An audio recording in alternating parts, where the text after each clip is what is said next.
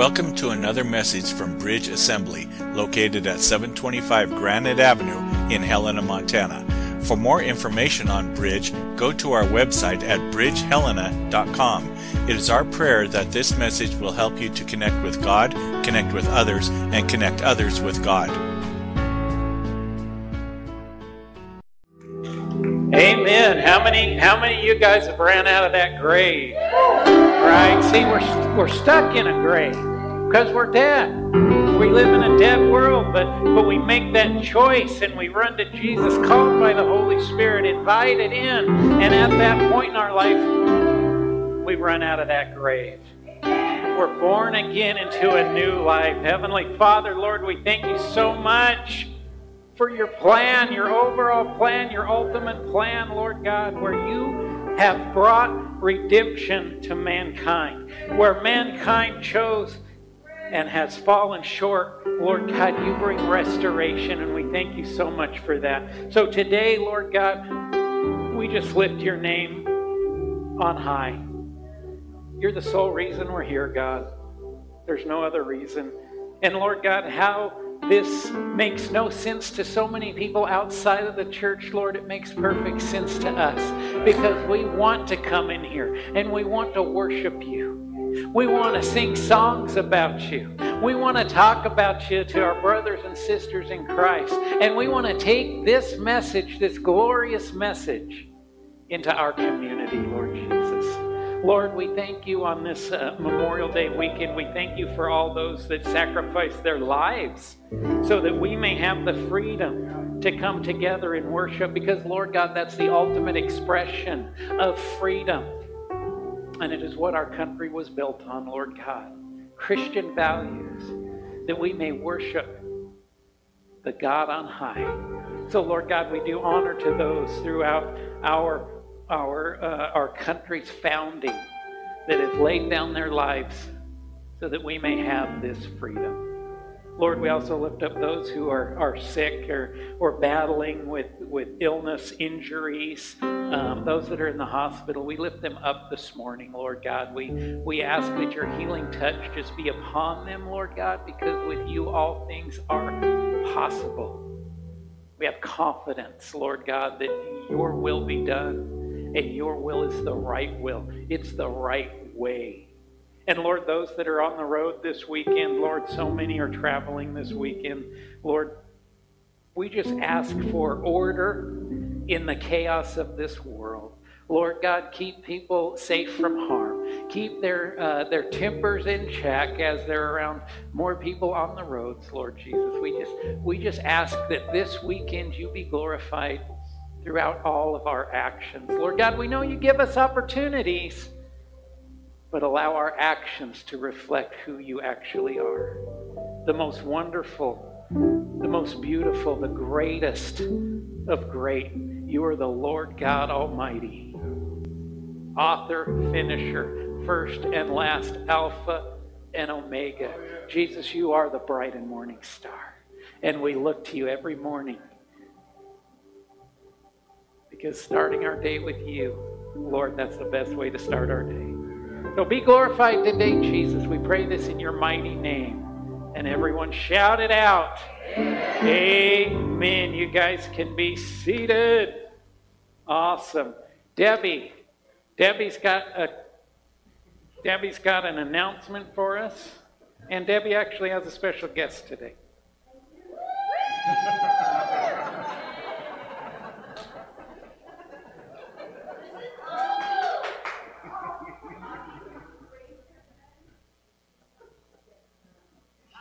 Now you can't give him five. He only has four. Give him four. So, uh, but he is here from Australia, kind of. well, yeah. By way of China. anyway, we're here to tell you about Zoomerang. Everybody say it. Zoomerang. Yay! And um, one of the first things I want you to know is about these paper, and some of you already got them. These are pieces of paper that have names of our staff for Zoomerang on them. So you'll take one of these papers. If you are a layperson, um, not involved with Zoomerang except through prayer, you'll get this kind. If you are a staff person, you'll get this one. So all of our workers will be getting lots of prayers. Oh, yeah. Isn't that awesome? I think it is awesome. Anyway, um, Zoomerang is from June 13th through the 17th from 9 o'clock in the morning till noon. Except for Friday, then we're going to do a special thing. How many like shrimp on the Barbie? Well, if you bring somebody to be uh, to Zoomerang, you can come. Otherwise, they can't come, right? I, I, that's up to you. it's not a free lunch to you all. It's a free lunch to the parents. anyway, it's just fun. You have to have shrimp on the Barbie, right? If we're doing Australia. And we're going to have a crocodile wrestler here. Is that you, Ozzy? Nope. Oh.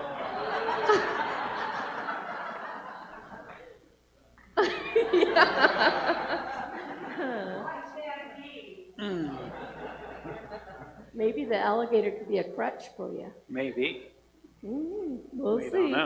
Anyway, we're excited about VBS. Um, two weeks ago, we went down to Kessler School and passed out flyers, and the parents were excited. Ozzy was there. The kids loved him.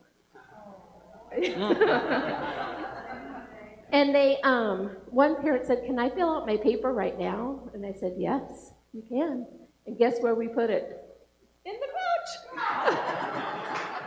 and so, anyway, we're excited. Um, if you don't have an, a registration form, we have some at guest services, uh. and our registration people um, will help you on that day. If you are a staff person in VBS, can you just please stand? See how many we have here today. Yay! Here we go. We're excited. This is the first time we've done VBS, Vacation Bible School. How many of you guys do that? Um, probably, yeah, when we had that one that we had. Can you be, no, never What? mind. I was going to say, can you be more specific, but you can't, so that, it's okay. Right? All right, kids, kids, you can now hop on out. Kangaroos are supposed to hop. Hop, hop, hoppity, hop. Yes. The what?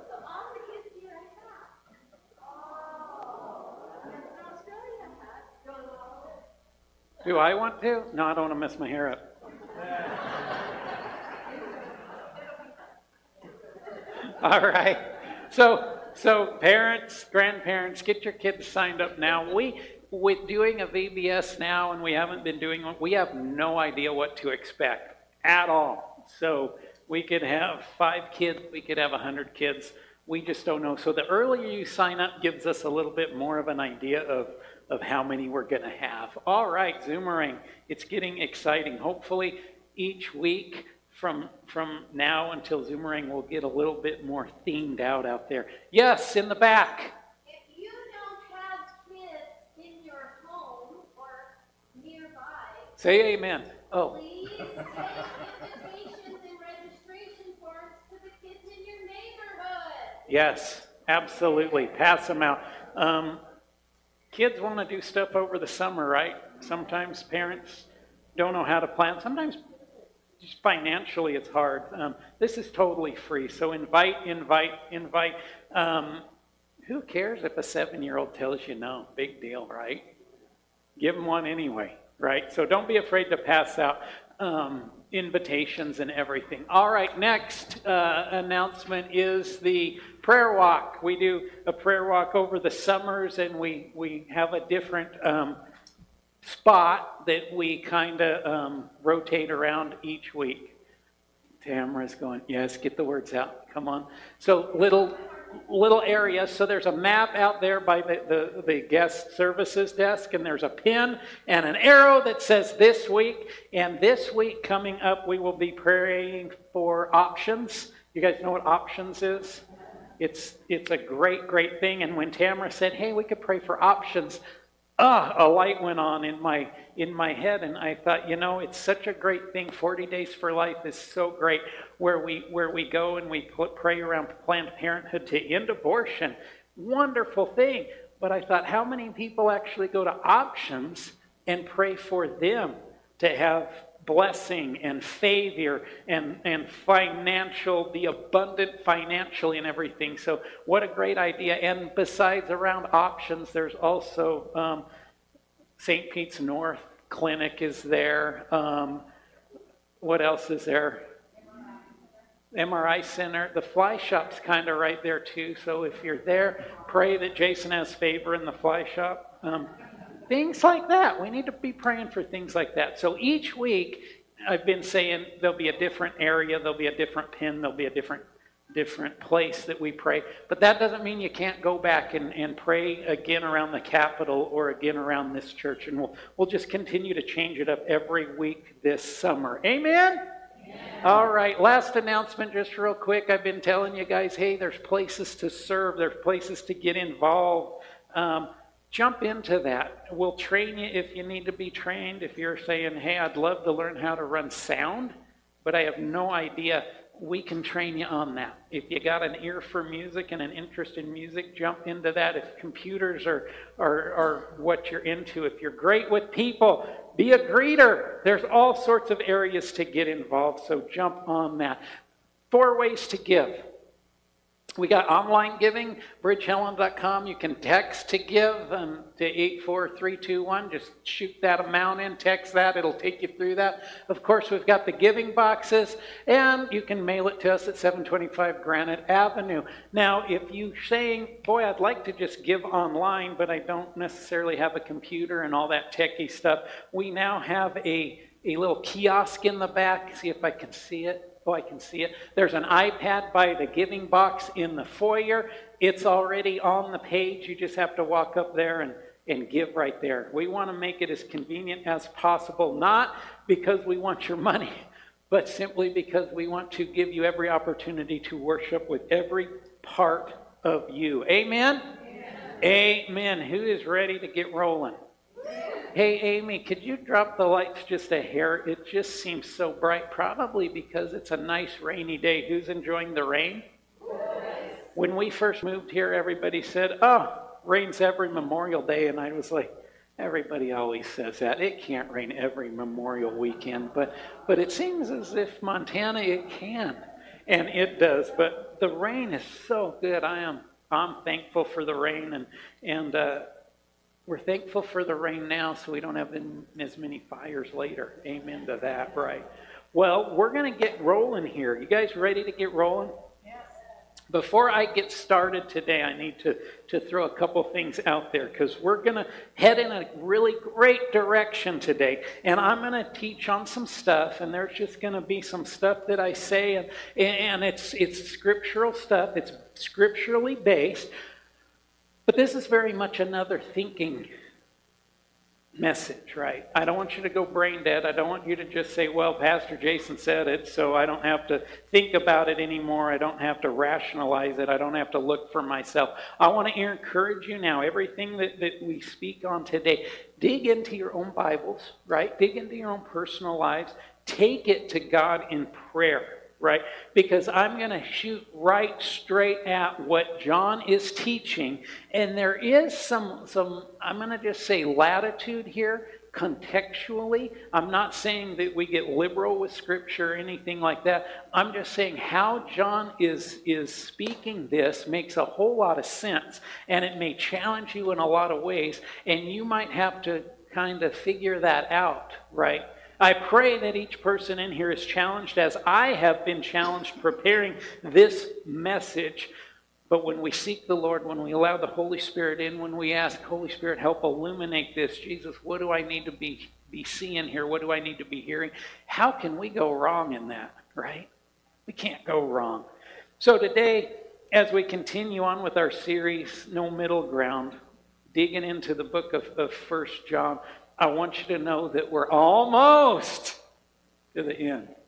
We're almost to the end. So let's pray and we will get started. Father, once again, Thank you that we can be here. Now, Lord, we come specifically asking that you open this scripture to us. You expand this within us. You challenge us with your word. Lord, as we become Christians, sometimes we make the mistake of thinking that we know it all, but Lord, we don't. We can never know it all. You are infinite. There's so much more that we can learn. So today, help us to learn more. Help us to expand this idea of, of your word and prayer and how that all comes together. Holy Spirit, once again, I ask you, don't let me speak anything that I shouldn't, but prompt me to speak those things that you would have me speak.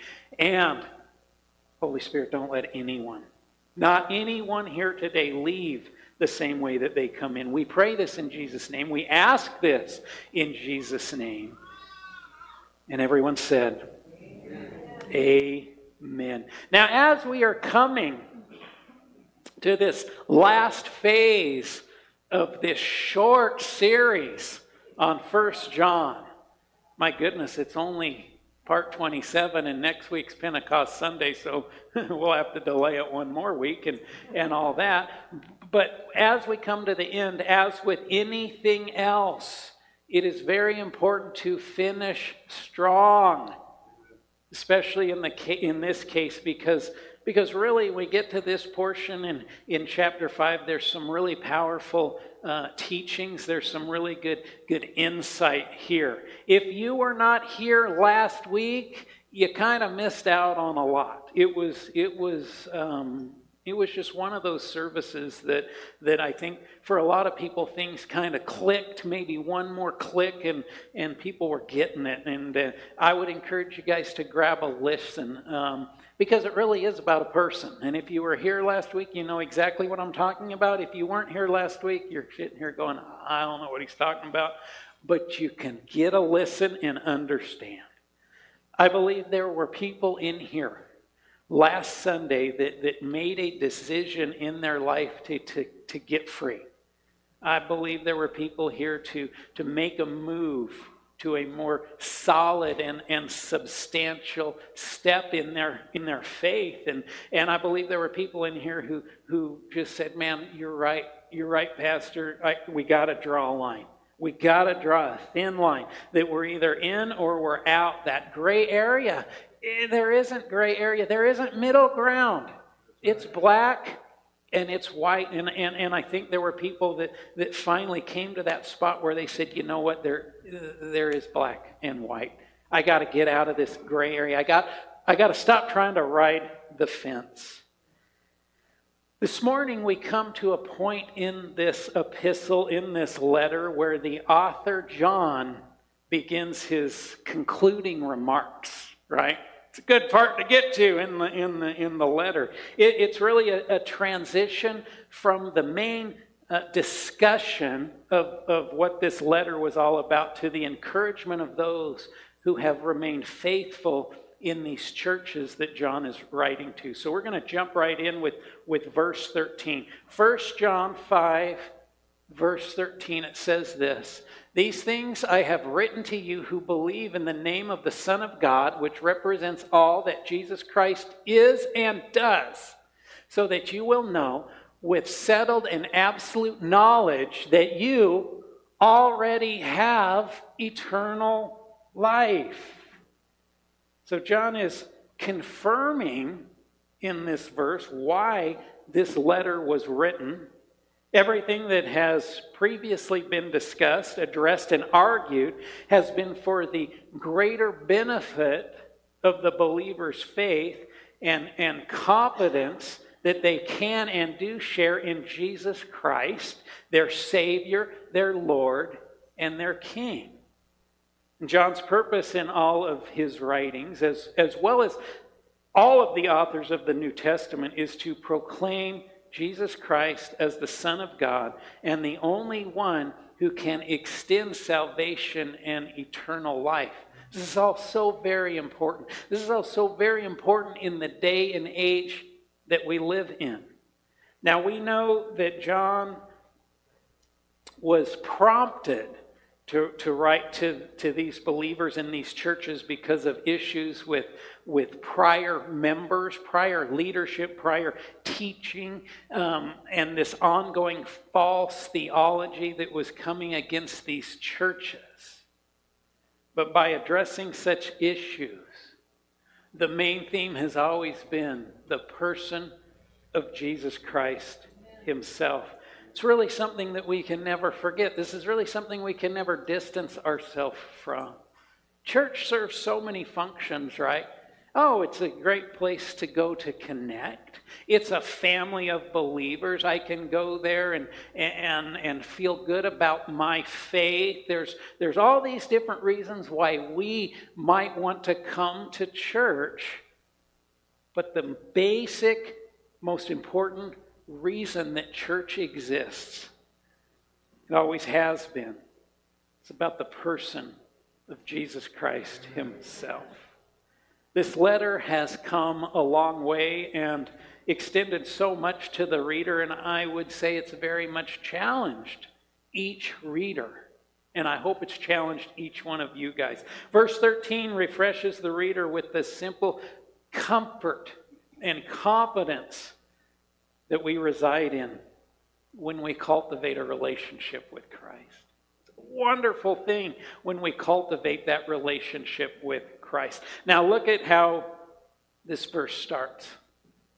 These things I have written to you who believe in the name of the Son of God. These things which have been written to all of those who believe in the name of the Son of God. They are possessions intended for those born again believers to, to cling to within themselves all day, every day. You think of scripture like that? You ever think of scripture as something that we cling to? It changes us. It's something that we have every single day. See, in the midst of persecution and ridicule, as well as the times of, of plenty and blessings, we are to treat them as the gift and the guidance that they are intended to be. I don't care what's going on in your life. Don't know what's going on? I don't care what it is. I don't care if you're at the highest the highs or the lowest the lows, or you're kind of treading water in that in between. Scripture is always appropriate for where you are. Scripture will always benefit you in where you are. You can never get too far lost or too far saved that Scripture is not appropriate. And again, this not only applies to the book of First John, but to the entire Bible. Flip that slide. God's Word is a precious gift of love, attesting to the greatness of God and introducing us to a knowledge base that extends to us a living description of the attributes of the Lord Himself. I like that saying. And sometimes when I'm working, it's as if my fingers just kind of do their own thing. And my eyes and my brain are trying to keep up. And and all of a sudden something like this is on the page. And I like how that's worded for myself because God's word is a precious gift.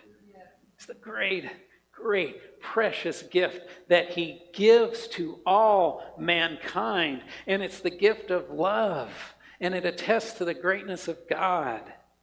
And it introduces us, right? It introduces us to this knowledge base and description of the attributes of God. It introduces us, and then it just keeps introducing us. It keeps teaching us. The Word of God is truly amazing. These words in this book and the, and the teachings that, that we find in here, they have, been, they have been breathed out by the author and the finisher and are alive by way of the Holy Spirit. It's the only book that exists that's truly alive. How much are you relying upon the Word of God in your own life? half the time.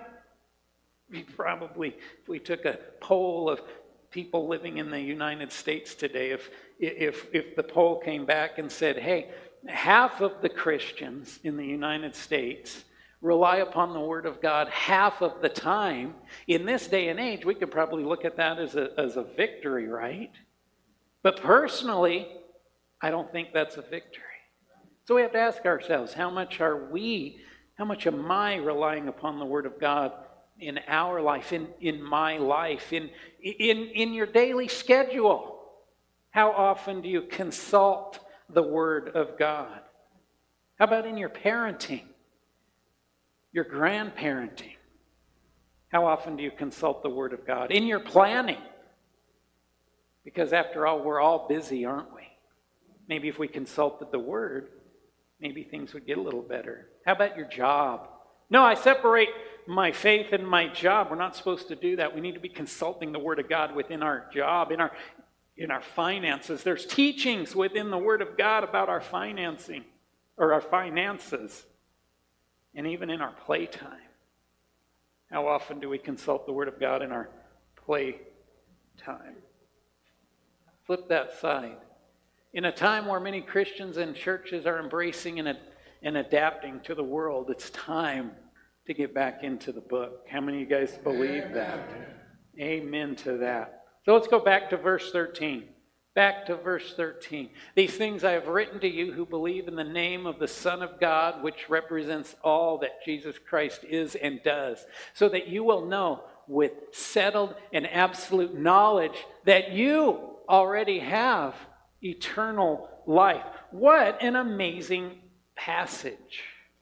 John here reminds us and reflects us back to his words that he wrote in, in John 20 31. It says this These have been written so that you may believe with a deep, abiding trust that Jesus is the Christ, the Messiah, the anointed, the Son of God, and that by believing and trusting in him, trusting in and relying on him, you may have life in his name. Two different passages, but it's the same passionate and singular message that, that we, as followers of Christ, need to, to ground ourselves in, as well as extend to others. Now, in the Gospel of John, John is writing to his readers that they might come to Jesus and believe in him and receive eternal life in his name. And in First John, the author is writing to those who have acknowledged a belief in Christ, but still need assurance that, though, that, that, that through and by the name of Jesus that they have undoubtedly received eternal life. I think many of us from time to time need assurance like this. We have accepted Christ's invitation. Absolutely. We have committed ourselves to Him. We are, we are born again believers. We have placed our confidence in Christ as our King. But sometimes, there's just sometimes in our life, it's just nice, and I would say even needed, to hear these verses, right? It's that blessed assurance. You have Jesus. Be joyful. Your eternity awaits you. Endure what is going on now because you have an eternity, and your eternity starts now. This, this world is a grind, isn't it? It's like every day passes and the grind gets a little, a little harder, right? As a believer, we are able to see just how bad that this world has, has become knowing that it will only get worse. Now, now, now there's an encouraging Sunday morning message. The world will only get worse. That's called the truth. And sometimes we can temporarily lose sight of the, the bigger picture, the promise of what lies ahead. And John knew that. And being inspired by the Holy Spirit, John seeks to encourage the church. Not just these churches that this letter is addressed to, but the big C church. And that's you, and that's me, and, and that's us together. So be encouraged that despite what we see in the world, we see the bigger picture. We see the rest of the picture. Verse 14 now helps us to understand that the confidence that we have in Christ is for our eternal life. But that eternal life applies to our present life as well, especially in fellowship and prayer. Take a look at, at verse 14. This is the remarkable degree of confidence which we as believers are entitled to. Get that, man, stop right there. Stop right there. That's amazing. This is the remarkable degree of confidence which we as believers are entitled to. Don't we live in a society of entitlement, right? Everybody thinks they're entitled to something. This is the truth of what we are truly entitled to the remarkable degree of confidence which we as believers are entitled to have before Him that, that if we ask anything according to his will, that is consistent with his plan and purpose, he hears us. We can say amen to that.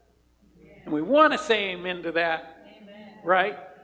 But here's the deal when we come to verses like this, we must be very careful to gain a full understanding of everything that is being said here. Because sometimes we get in verses in the Bible and, and we, we pick and choose and we get so excited. Ah, did you hear what was being said here? But we have to make sure we are hearing everything that is being said here. I say that because many can and have twisted verses like this into their own agendas, their own wants, and their own desires.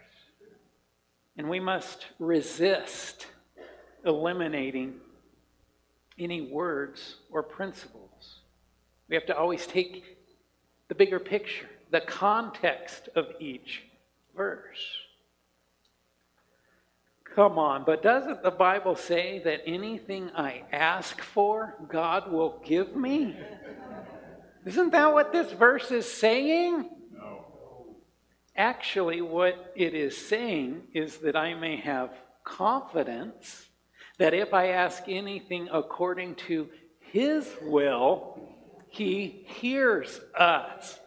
That's the big picture. That's the wonderful big picture. And I praise God and I scream hallelujah when this body of believers are like, no, that's not what it says. I love that because you guys have a biblical perspective.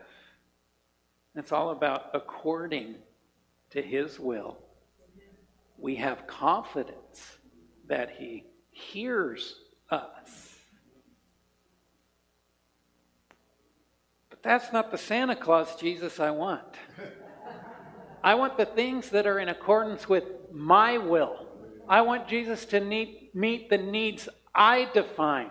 I want the blessing without the obedience. I want prosperity without persecution, grace without repentance. You know what that is right there? That's American Christianity. That's Christianity that has now been Americanized and we think that, that, that we're the leaders of the world and this is how everything should be. The problem is it runs contrary to what the Word of God says and is not born again discipleship. This is the remarkable degree of confidence which we as believers are entitled to have before Him. That if we ask anything according to His will that is consistent with His plan and purpose, He hears us. That's right. So, what is His plan and what is His purpose? It's that we walk in the light as He is in the light, that we obey His commandments, that we love our brothers and our sisters in Christ, that we are in the community of faith, that we do what is right in the eyes of the Lord. See, these are the tests we can evaluate ourselves with that reveal if we have been born of God. But, but I don't like that part. Can we go back to that part where it says God will answer all my prayers? Because all of this, this is hard stuff, right? But remember, salvation is by and through Christ alone. These are not works that we must perform to attain salvation. Rather, these are behaviors that grow out of our salvation and relationship with Christ. There's a big difference. We're not preaching works here. We're preaching obedience. We're preaching that if we live in a relationship and obedience with Christ, these things that we could call fruit, right? These things grow out of us, and we have a desire to do each one of these things. It is here that we not only begin to understand His will, but it is here that His will becomes our intention, right? We can understand something, right? That's a head knowledge, right? I understand what God is calling me to do. Um, I understand that the, the doctrine behind this born again behavior. I, I understand all of those things. Understanding it is one thing, but having it become our intention, having it become our life, is very different. That's why you can't separate the head and the heart, right? Some people have tried. Some people have tried to make, make the Bible totally analytical. It's all in the head, right? And there's others, it's no, it's just the heart. Cut your neck, man, throw your head away. It only gets you in trouble. Just live with your heart, right? No, God said, I'm going to give this person a head and a heart, right? Hopefully, we look around society and said, man, maybe that guy didn't get all of that one, either side of that. But God's intention is that we use our head and our heart. We have an understanding, but we also have an, an, intention Amen. to walk in that understanding. It's both of those. And let me tell you this when, when, when we get to this point where we, we begin to understand God's will and, and His will starts to become His intention, it radically changes our prayer life. I mean, radically changes our prayer life. No, you got slide 12? That's 12? Ah. Yeah, that's what I want. If your prayers seem to be falling short, maybe check whose will is the dominant one. People can come to me and say, "Boy, I, I, you know, I try to pray, I just don't hear God," and and it's like maybe we need to take a few steps back. Maybe we need to begin to question ourselves. When you pray, what is the dominant will? Is it God's or is it yours? And Jesus specifically taught prayer in, in Matthew 6. And, and it's a blueprint as to how we are to pray. You guys, you guys know this one, right? You guys can probably just mem- quote it from memory, right? Read it with me. Our Father in heaven, hallowed be your name, your kingdom come, your will be done on earth as it is in heaven. Give us this day our daily bread and forgive us our debts as we also forgive our debtors. And lead us not into temptation, but deliver us from evil. This is, is, is, is when the disciples were saying, okay, Jesus, man, we're in. We're all the way in. Uh, it's up here and it's coming down to here, but, but help us. How should we pray? And, and, and Jesus said, well, well, here's a model of how to pray. Now, do we just pray this every morning and think we're good for the day? No, because it becomes memorization and it's like anything else. We just start going through the words, right? It's all up here and it's nothing down here. But Jesus is saying, hey, I'm giving you a blueprint here. This is kind of a guideline on how to pray. Look at how it starts Hallowed, holy, sacred be your name. Our prayer life, our times of prayer, they should always start by exalting and worshiping our Lord, right?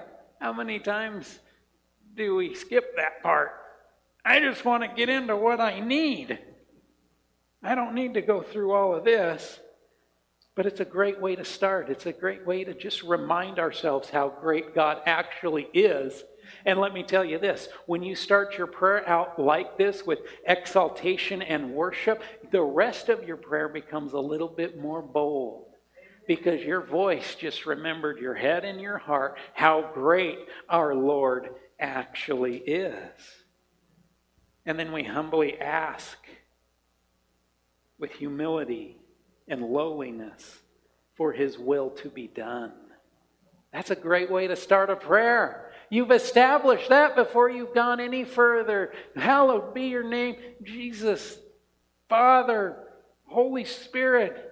You are all powerful. You are the author. You are the finisher. You are above all things. Nothing outside of you was ever created. I'm exalting God in a great way. And then before I go anywhere further, I simply humbly ask, Lord, not my will, but your will be done on earth as it is in heaven. Look at Mark 14 36. And he said, Abba, Father. All things are possible for you. Remove this cup from me. Yet not what I will, but what you will. You guys recognize that. It's the Garden of Gethsemane. It's prior to Jesus' arrest, trial, beating, and crucifixion. He's in the garden. He's praying earnestly. He's sweating blood. He knows what is going on, he knows what is about to happen. And out of this pain and this anguish, Jesus says, Abba, Father, everything is possible for you. You can do everything. Remove this cup from me if it's your will. But if it's not what you will, let your will be done. The anguish, the trials, the tribulations, the physical pain, the, the sin of mankind that is about to be placed on him. Jesus is saying, Not my will, Father, but your will be done. How many of us actually pray within the will of God?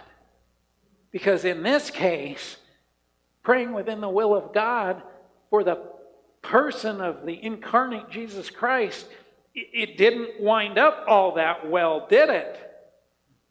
He got scourged, he got beat, he got belittled, he got spit upon, he got a crown of thorns stuck, and then he got nailed to a cross. But Jesus saw something much greater something that we as human beings don't always see. It's the plan and the will of God, despite my own personal safety and my own personal comfort. I think we can say that it is not every prayer that is answered. Right in your own lives, you've prayed prayers and they haven't been answered yet, and maybe maybe they'll never be answered. But the prayer of the disciple who is in fellowship with the Father, who asks in the name of Jesus, who is, an, is intent upon God's will, and who keeps his commandments, that person can have confidence in his prayer time with the Father.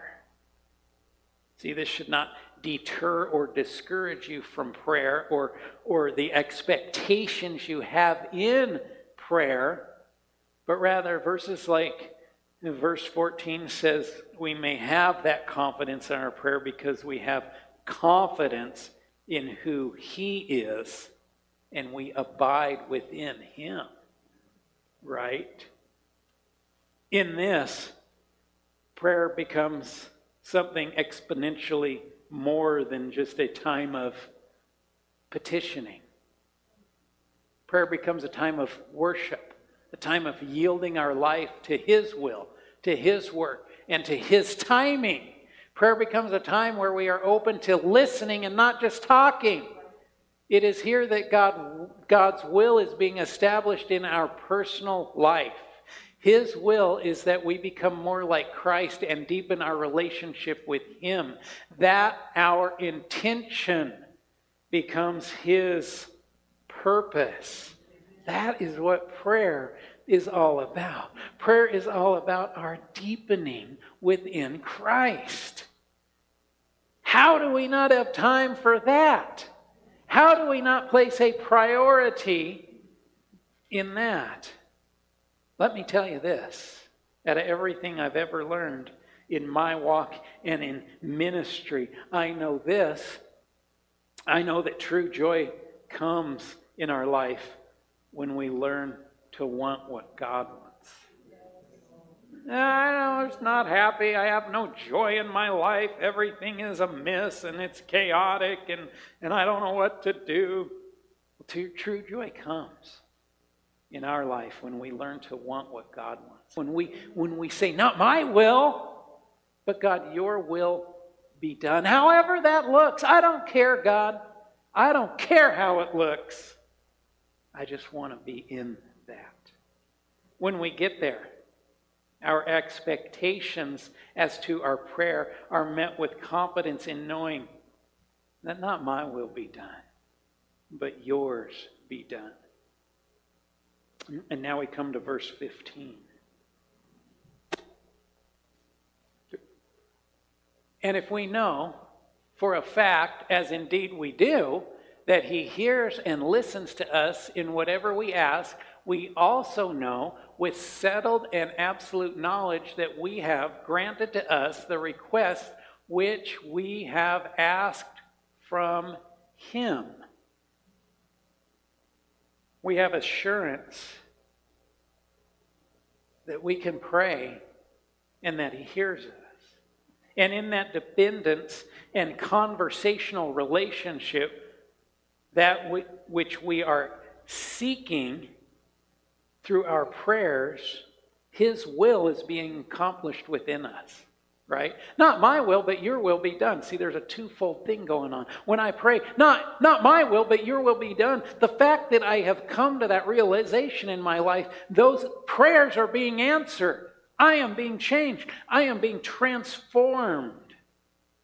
When we, uh, when we pray as Jesus prayed, in full accordance with the Father's will, we can know that we have our requests because it's God's will and God's will will be done. Right? So we can have that bold confidence. If I'm truly praying God's will, I know that God's going to accomplish His will. When we pray, Father, when will you return?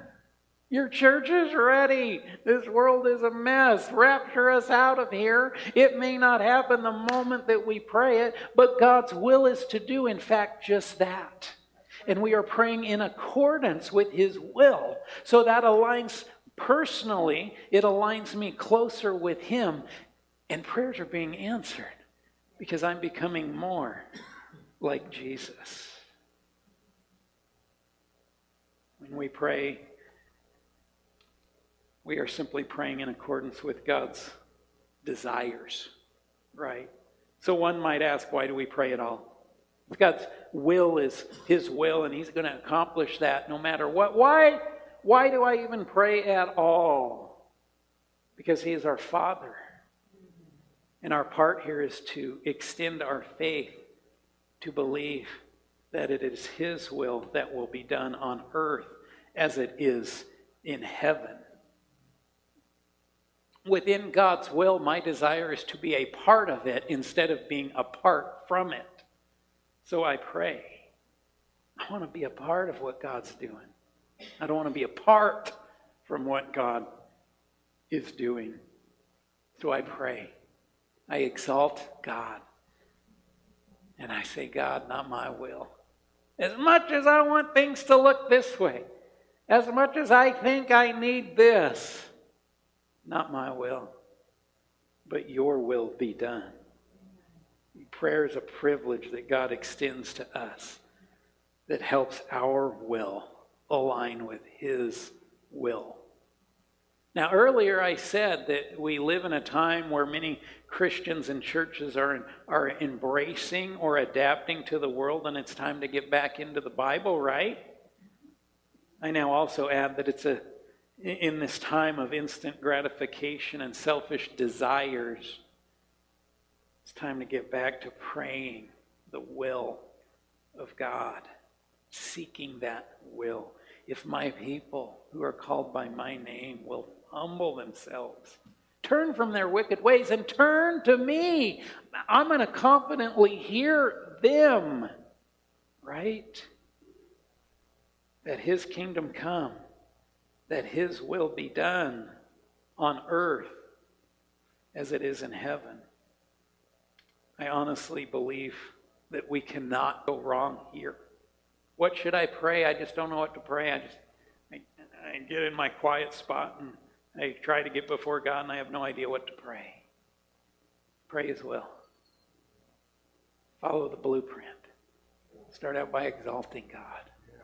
Start out by talking about bragging on God. You boast.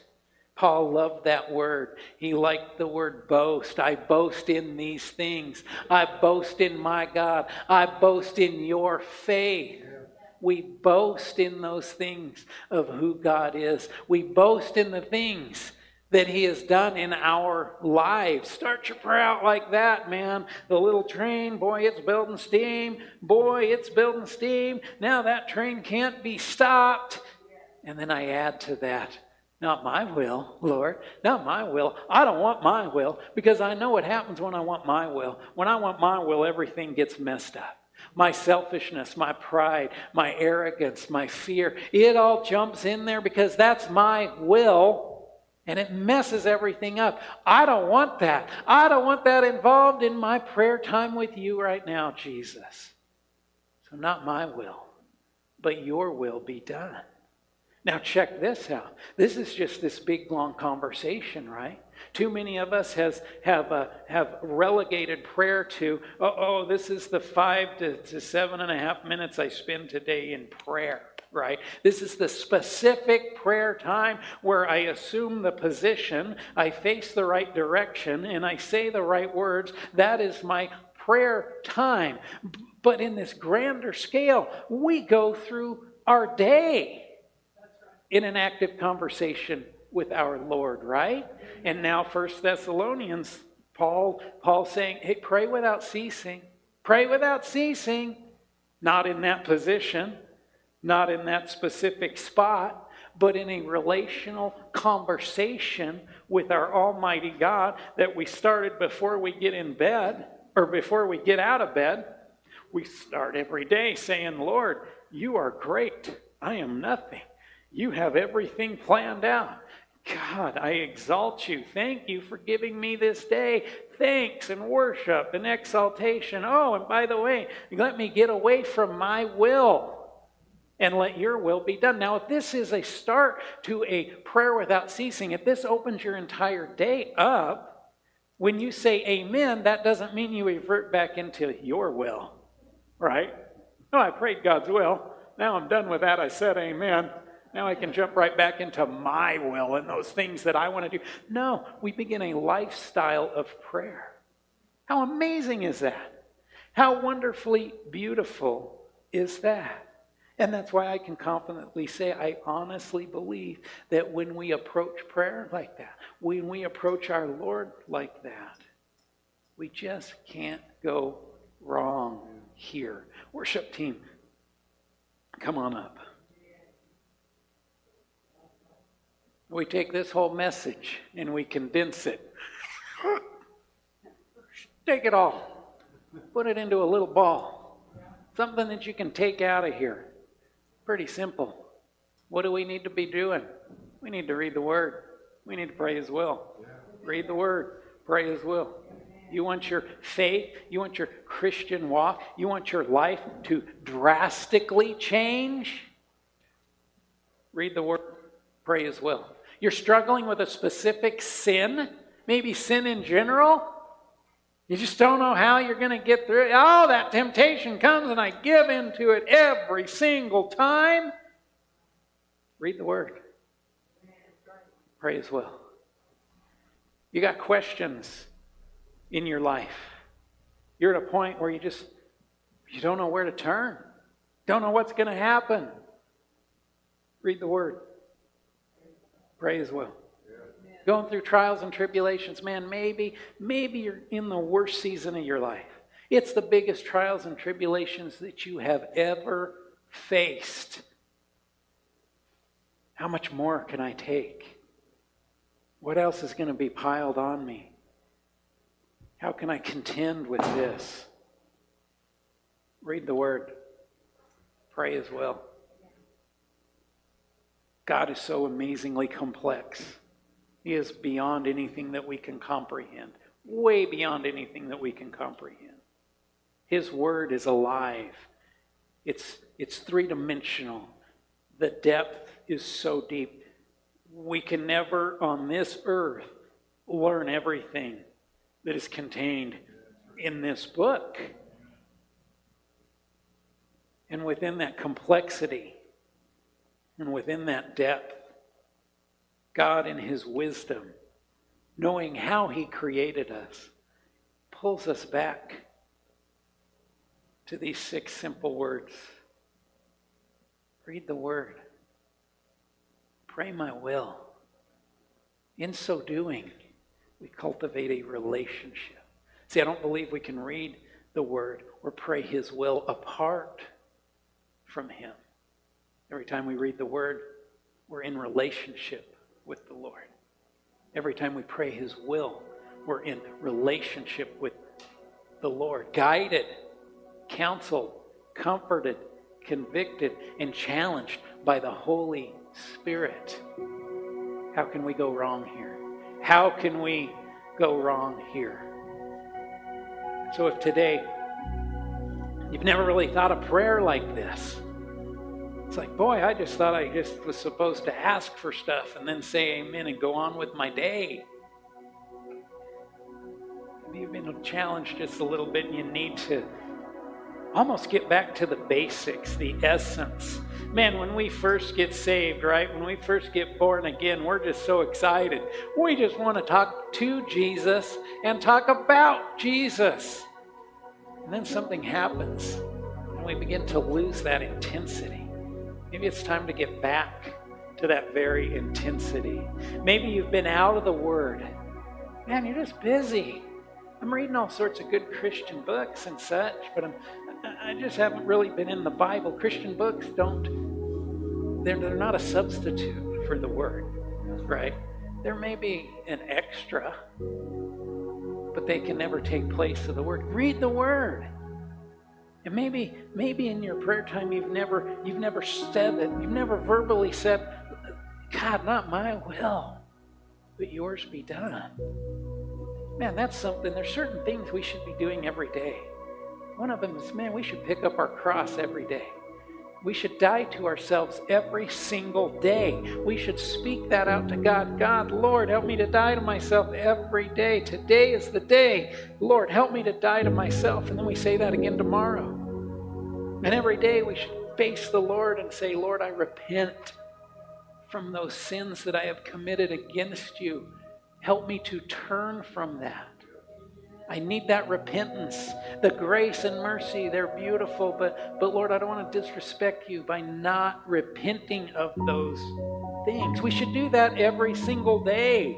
And you know what else we should do every single day? We should speak the words, Lord, Lord, not my will, but yours be done. Every time you get heated at work, yeah, you're at work and some idiot just did this, and I'm going to go tell them why they're an idiot. Not my will maybe just a little. No, no, none of my will. No, Lord, not my will. Your will be done. Is it God's will that you go over there and call that person an idiot? Probably not. I got to leave a little space there. But God's will would be to go over and say, "Hey, man, what's going on? I noticed you, you kind of did this. Is something happening? Can I Can I help? Can I pray for you? Can I tell you about my Jesus? All those different things, right? You don't know what's coming out of your mouth. The Holy Spirit's going to speak things out of your mouth. You know what happens? Great stuff happens because it's not your will, it's His will be done. You combine with that this time. Man, this morning I was reading in the Bible and it was talking about you don't work, you don't eat. And you, no, you don't do that. You love on that person. Read the word and pray his will. I don't know where you're at.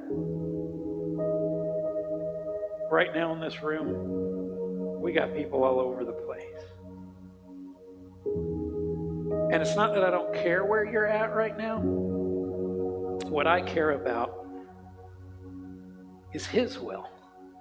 And His will right now is that you get back in relationship with Him, that you strive to get into His Word, that you pray His will, that you stand against sin in the power and the authority that abides in you because of the person of Jesus Christ, our Lord and Savior. It's not where you've been, it's not where you're at right now. It's where God wants you to be. And that starts this morning. So as we close with this song, and it's a great song to close in because it's it's first. Before I do all of these things, I'm going to praise your holy name. If it's been a while since you've engaged God in such a way, get to the altar. Engage God this morning. If you've engaged God all morning today, Come and bask in the glory of God at this altar. This altar is open to everybody. Sometimes we just say, God, it's not about me, it's about you. I want to come to the man. You go to a concert and the band says, "Hey, you guys can come to the front of the stage." Man, everybody comes to the front of the stage because they want to be close to the band, right? They have no inhibition; they're going. But sometimes we get into church and all of a sudden we get all these crazy little fears. What will people think? What might God speak to me? Ooh, I'm scared. And all the while, God is saying, My will. Trust in my will. Have confidence in my will. So this morning, this altar time, it's not just for the broken, it's for the basking, right? It's not just for the trouble, it's for the triumphant. It's for everyone this morning that we can come together as a body of believers and do what we need to do first. Let's exalt our Lord and pray that His will be done. Father, Lord, humbly we seek your face. Humbly we lay ourselves down before you. And humbly we ask, Lord, not my will, but your will be done. Help us to relish the beauty of your word and to redefine our prayer life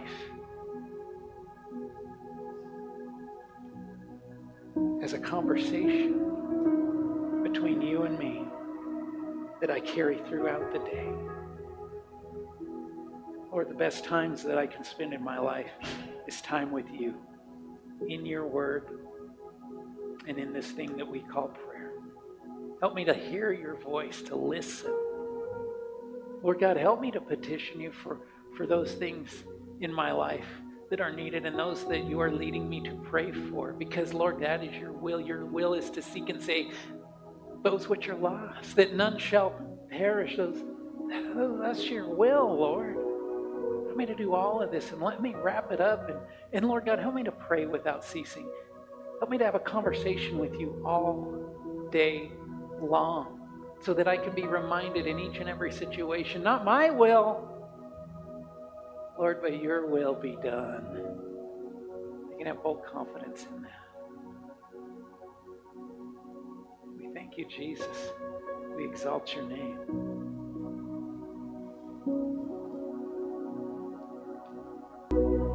As a pastor, and for whatever reason, God put me in this position, which I still don't quite understand. As a pastor, I feel like maybe God grants me a, a, little bit different perspective. Maybe He grants me a little bit different eyesight. And what I see in, in many Christians, in many circles, I, I, I don't see Christians,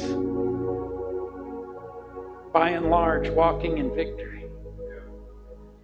I don't see Christians, by and large, walking in joy. I don't see Christians abiding in Christ. Right? I, I, I don't see them uh, grabbing hold of the abundant life that is spoken about.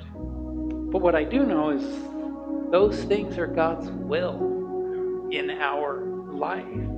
If God's will is not being accomplished and expressed in our life, maybe our life is too full of our will. Die every day, become born again every day, that we may remove ourselves out of the equation so that there's even more room for Jesus. I'm going to trust Jesus way more than I trust myself. I want to be around Jesus way more than I want to be around myself.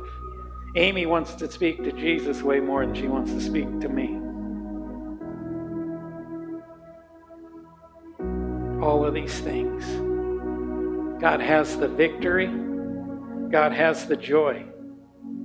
God has the abundance, the abiding, the abundant life. He has all of those things for each one of us. What we must do is press in, press toward the goal. Accept nothing less. Too many counterfeit junk stuff out there tries to tell us what makes us successful, what gives us happiness.